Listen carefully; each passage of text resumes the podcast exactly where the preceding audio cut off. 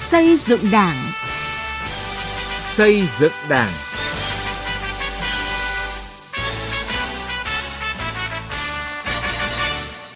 Xin kính chào quý vị và các bạn. Dưới sự lãnh đạo của Đảng, cuộc đấu tranh phòng chống tham nhũng đang được đẩy mạnh.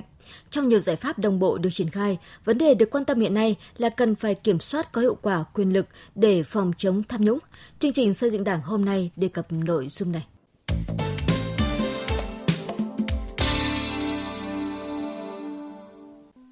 Thưa quý vị, thưa các bạn, kiểm soát quyền lực được Đảng ta xác định là một nhiệm vụ quan trọng trong công tác xây dựng chỉnh đốn Đảng. Tình trạng suy thoái về chính trị, tư tưởng, đạo đức, lối sống của một bộ phận cán bộ đảng viên, nhất là cán bộ lãnh đạo, đã làm xuất hiện những quan hệ không lành mạnh giữa các doanh nghiệp và cơ quan quản lý nhà nước, can thiệp vào quá trình xây dựng thực thi chính sách để có đặc quyền đặc lợi, hình thành lợi ích nhóm, gây hậu quả xấu về kinh tế xã hội – làm suy giảm lòng tin của nhân dân. Kết quả phát hiện xử lý nhiều vụ án kinh tế tham nhũng đặc biệt nghiêm trọng liên quan tới một số cán bộ lãnh đạo cao cấp gần đây cho thấy tình trạng lợi dụng, lạm dụng quyền lực đang ở mức đáng báo động, trở thành một trong những nguyên nhân trực tiếp dẫn đến tham nhũng tiêu cực trong hoạt động lãnh đạo quản lý điều hành đất nước. Do đó, việc nhận diện và kiểm soát chặt chẽ quyền lực trong xã hội, ngăn ngừa các hành vi lạm dụng, sử dụng sai trái quyền lực để tham nhũng là yêu cầu cấp thiết trong công tác lãnh đạo chỉ đạo của Đảng đối với phòng chống tham nhũng. Nghị quyết Trung ương 4 khóa 12 nêu rõ những biểu hiện sai phạm của cán bộ đảng viên trong sử dụng quyền lực, đó là lợi dụng, lạm dụng chức vụ quyền hạn được giao kết cấu với doanh nghiệp, với đối tượng khác để tham mô, tham nhũng, dung túng, bao che, tiếp tay cho tham nhũng, tiêu cực, sử dụng quyền lực được giao để phục vụ lợi ích cá nhân hoặc để người thân, người quen lợi dụng chức vụ quyền hạn của mình để trục lợi. Đồng thời, nghị quyết đề ra giải pháp kiểm soát quyền lực trong công tác xây dựng Đảng với các nội dung chính đó là ra soát hoàn thiện và thực hiện nghiêm cơ chế kiểm tra giám sát, kiểm soát việc thực thi quyền lực của người có chức vụ quyền hạn, kiên quyết sàng lọc miễn nhiệm thay thế cán bộ yếu kém về trình độ năng lực, phẩm chất, nhất là cán bộ lãnh đạo, quản lý và người đứng đầu, tập trung giả soát, kiểm tra, xử lý vi phạm trong thực thi quyền lực. Tổng Bí thư Nguyễn Phú Trọng đã nhiều lần nhấn mạnh để phòng ngừa, ngăn chặn, đẩy lùi tham nhũng, phải có cơ chế kiểm soát việc thực thi quyền lực trong tổ chức đảng và cơ quan nhà nước, phải nhốt quyền lực trong lòng pháp luật. Trên phương diện nghiên cứu để nhận diện và loại trừ các nguyên nhân, điều kiện của tham nhũng, có thể nhận thấy tham ô, tham nhũng không chỉ do quyền lực nhà nước bị lạm dụng, sử dụng sai mục đích mà còn có sự tác động tiêu cực của các dạng quyền lực khác trong xã hội. Trên thực tế, xã hội vận động và phát triển chịu sự tác động, điều chỉnh của các động lực rất đa dạng như pháp luật, đạo đức, tín ngưỡng, tôn giáo, trình độ dân trí, dư luận xã hội, chức năng nghề nghiệp, nền tảng cơ sở vật chất. Nhìn chung, các động lực có tác động chi phối đến lợi ích của con người thì đều ảnh hưởng đến tình trạng tham nhũng và công tác phòng chống tham nhũng. Vì vậy, để tăng hiệu quả phòng chống tham nhũng trong giai đoạn hiện nay, cần tập trung lãnh đạo kiểm soát cho được quyền lực, đảm bảo mọi quyền lực thuộc về nhân dân, tất cả các hoạt động của Đảng, Quốc hội, Chính phủ, các cơ quan tư pháp và tổ chức đơn vị khác đều hướng tới phục vụ lợi ích chung của đất nước, dân tộc, trong đó có lợi ích của công dân. Cán bộ và cơ quan nhà nước không được lợi dụng quyền lực nhà nước để mưu cầu lợi ích cá nhân. Bản chất của sự lạm quyền là biến quyền được nhà nước nhân dân giao phó thành sở hữu cá nhân, đẩy mục tiêu ưu tiên hàng đầu là phục vụ lợi ích chung xuống hàng thứ hai, sau mục tiêu vun vén cho lợi ích cục bộ, của cá nhân, người có quyền lực hoặc của một nhóm người thân cận. Do vậy, việc kiểm soát quyền lực cần phải được thực hiện ngay sau khi trao quyền. Quyền lực càng lớn thì càng cần được kiểm soát chặt chẽ. Quyền lực nhà nước phải được kiểm soát toàn diện theo các hướng, từ trên xuống, từ dưới lên, ngay trong nội bộ, từ bên ngoài và kiểm soát lẫn nhau trong quá trình phối hợp xây dựng, hoàn thiện cơ chế giám sát, kiểm soát thực thi quyền lực của người có chức vụ quyền hạn theo nguyên tắc mọi quyền lực phải được kiểm soát chặt chẽ bằng các chế định pháp lý. Quy định cụ thể, rõ ràng nhiệm vụ, quyền hạn của từng tổ chức cá nhân trong hệ thống chính trị, trước hết là người đứng đầu. Đồng thời phải có quy định rõ chế tài xử lý vi phạm trong việc thực hiện nhiệm vụ hoàn thiện và cụ thể hóa cơ chế kiểm soát quyền lực từ bên trong, kiểm soát lẫn nhau và kiểm soát từ bên ngoài đối với các cơ quan trong thực hiện quyền lập pháp, hành pháp và tư pháp hoàn thiện các quy định về tăng cường kiểm soát quyền lực đối với các cơ quan có chức năng phòng chống tham nhũng. Từ nghị quyết đến cuộc sống.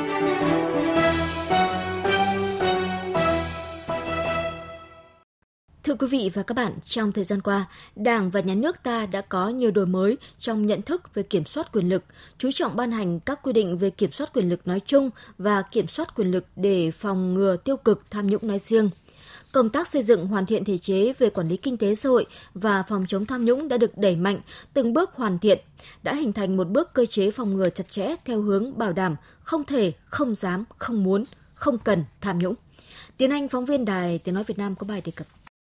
Nhìn lại hoạt động phòng chống tham nhũng thời gian qua, tiến sĩ Nguyễn Viết Thông, Tổng thư ký Hội đồng Lý luận Trung ương cho rằng, Ban chấp hành Trung ương, Bộ Chính trị, Ban Bí thư đã chỉ đạo mạnh mẽ đồng bộ quyết liệt hiệu quả, để lại dấu ấn nổi bật, tạo sự đồng thuận cao trong xã hội. Tuy nhiên, cơ chế kiểm soát quyền lực để phòng chống tham nhũng vẫn còn chậm được hoàn thiện tính công khai minh bạch và trách nhiệm giải trình còn rất hạn chế, nên phần nào làm giảm hiệu quả của công tác phòng chống tham nhũng.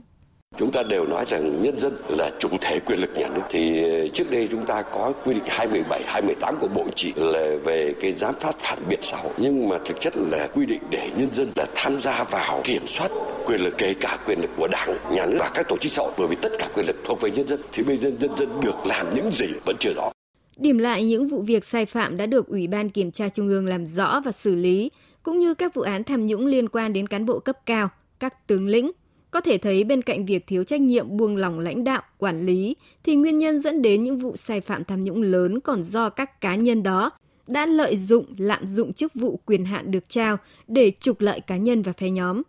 Đó chính là sự tha hóa quyền lực, mầm mống nảy sinh suy thoái tham nhũng. Tiến sĩ Lê Văn Cương, nguyên viện trưởng Viện Nghiên cứu Chiến lược Bộ Công an cho rằng,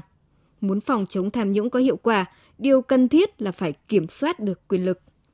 Tôi nghĩ để đẩy lùi cái thá quả tham nhũng, trước hết phải siết chặt cái hệ thống giám sát quyền lực Việt Nam. Đây là điều đầu quan trọng nhất. Cái điều thứ hai, làm rõ trách nhiệm của cơ quan công quyền, của cá nhân những người đứng đầu cơ quan tổ chức đơn vị, hệ thống hiến pháp, luật pháp của chúng ta hiện nay chưa quy định cụ thể rõ ràng về quyền và trách nhiệm pháp lý họ phải chịu. Chúng ta phải sửa hệ thống luật pháp đảm bảo cho mỗi người đứng đầu tổ chức cơ quan đơn vị phải có trách nhiệm cụ thể. Khi họ sai có thể kiểm, kiểm tra được ngay. Cái việc thứ ba tôi cho tối quan trọng mà nghị quyết nêu ra rồi điều lệ đảng nói rồi đảm bảo cho cơ quan nhà nước hoạt động công khai minh bạch để cho người dân giám sát được. Tôi cho đấy là bốn vấn đề cần phải thực hiện. Nếu làm thành công một vấn đề chắc chắn chúng ta khắc phục cơ bản cái tham nhũng thao hóa nhiều chuyên gia cho rằng Hiện nay chúng ta vẫn chưa kiểm soát được quyền lực nói chung và quyền lực liên quan đến phòng chống tham nhũng nói riêng. Các cơ chế chính sách pháp luật về quản lý sử dụng ngân sách, đầu tư công, mua sắm công, quản lý đất đai vẫn còn nhiều sơ hở. Trong khi đó chúng ta lại chưa có cơ chế và các giải pháp rõ ràng để kiểm soát phòng ngừa lạm dụng chức vụ quyền hạn để vụ lợi trong ban hành và thực thi các chính sách. Từ thực tế này, ông Lê Thanh Vân, Ủy viên Thường trực Ủy ban Tài chính Ngân sách của Quốc hội cho rằng Kiểm soát quyền lực là vấn đề rất là lớn. Nó liên quan đến việc xây dựng cái thể chế, à, bộ máy, chính sách và tôi cho rằng gốc rễ của mọi vấn đề đó chính là công tác nhân sự. Nếu như chọn được cán bộ xứng đáng là hiện tại thì đội ngũ đó sẽ hoạch ban hành chính sách đúng đắn phù hợp để mà thúc đẩy xã hội phát triển. Cái thứ hai nữa là có đội ngũ hiện tại thực sự thì họ sẽ chủ trì để tổ chức thực thi chính sách pháp luật một cách nghiêm minh không có vi phạm và thứ ba nếu có hiện tại thì cái xử lý vi phạm sẽ công tâm khách quan không còn oan sai nữa. À, đấy chính là cái vai trò cốt tử nhất chính là nhân sự. Tiến sĩ phạm việt long tổng biên tập tạp chí văn hiến việt nam cũng cho rằng đảng và nhà nước và cả xã hội đang rất quyết tâm đấu tranh với nạn tham nhũng. Nhưng tham nhũng vẫn còn phức tạp bởi chúng ta chưa có những chuyển biến mạnh mẽ trong công tác cán bộ. Chúng ta đã nói rất nhiều về tình trạng chạy chức, chạy quyền, dẫn đến sử dụng cán bộ chưa đúng, tình trạng đặt nhầm chỗ, ngồi nhầm ghế vẫn còn ngay cả sau Đại hội Đảng các cấp và Đại hội Đảng toàn quốc lần thứ 13 vẫn còn xảy ra. Điều này đã làm cho đường lối của Đảng và nhà nước không được thực hiện một cách đúng đắn, gây mất lòng tin, gây bất bình trong xã hội. Chính vì thế bây giờ đã đến lúc phải có các biện pháp xử lý cụ thể cả đối với những cán bộ nhầm chỗ và cả cơ quan cá nhân làm công tác cán bộ khi đặt họ vào vị trí không đúng. Tôi nhớ trong truyền thống của cha ông của chúng ta ấy là có cái việc là tiến cử quan, nhưng người tiến cử đó lại chịu trách nhiệm suốt đời với cái người mình tiến cử. Vị quan mà mình tiến cử về sau vi phạm thì chính cái người tiến cử là bị tội theo. Thì nếu thế thì nó mới nghiêm được. Chứ còn uh, nhiều người tìm mọi cách đưa anh A anh B vào trong đội ngũ lãnh đạo làm xong đến anh A anh B đó bị vi phạm rất nặng mà vi phạm suốt từ cả một quá trình trong đó có cả cái quá trình nằm dưới quyền của anh này mà chẳng có kỷ luật gì thì tôi nghĩ đấy là chưa nghiêm đâu chưa góp phần làm triệt tận gốc cái việc tham nhũng hoặc là chạy chức chạy quyền này. Khoa học chính trị cũng như thực tiễn đã chỉ ra rằng ở đâu có quyền lực thì ở đó có nguy cơ lạm dụng quyền lực. Quyền lực luôn hàm chứa nguy cơ tha hóa. Để kiểm soát quyền lực, không để tình trạng sự đã rồi mới xử lý kỷ luật, cần có một cơ chế giám sát quyền lực để phát hiện và ngăn chặn những hành vi vi phạm có thể xảy ra. Cơ chế kiểm soát ấy phải đa chiều đủ mạnh để không ai có thể lạm dụng quyền lực trong thực thi công vụ.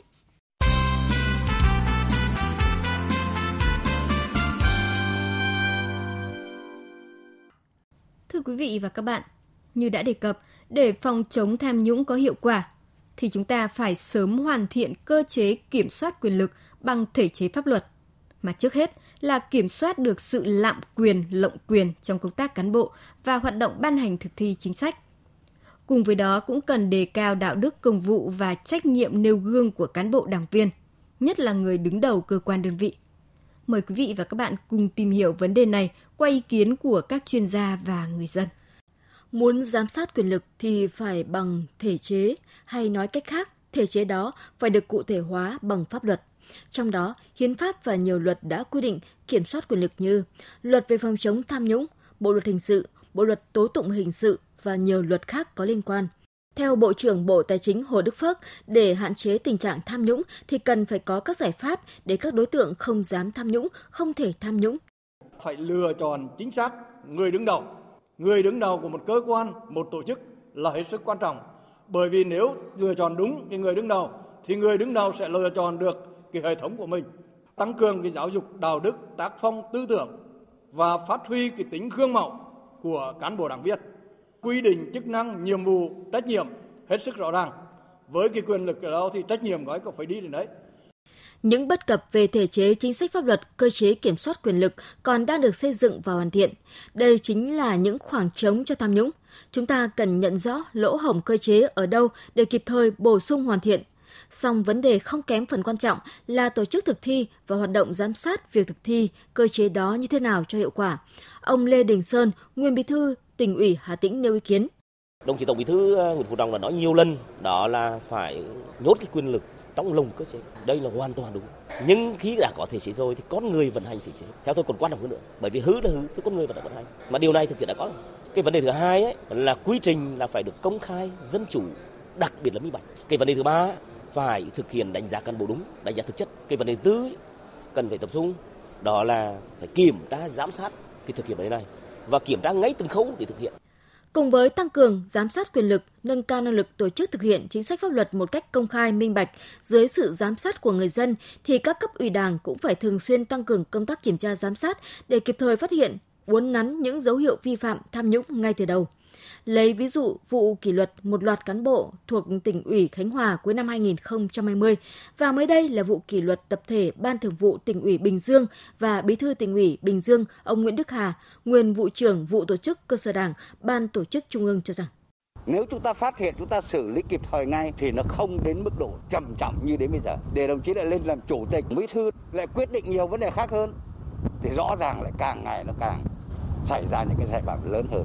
Trước tình trạng khuyết điểm vi phạm của cán bộ đảng viên có nguy cơ gia tăng về số lượng, phức tạp, tinh vi và nghiêm trọng hơn về mức độ, tính chất, nhiều ý kiến cũng cho rằng bản thân đội ngũ cán bộ làm công tác kiểm tra các cấp cần phải làm tốt hơn nữa công tác bám địa bàn, chủ động phát hiện và đấu tranh với những biểu hiện sai phạm tham nhũng ngay từ lúc manh nhà Thưa quý vị, đến đây thời lượng dành cho chương trình xây dựng Đảng đã hết. Chương trình do biên tập viên Sĩ Lý biên soạn và thực hiện. Cảm ơn quý vị và các bạn đã quan tâm theo dõi.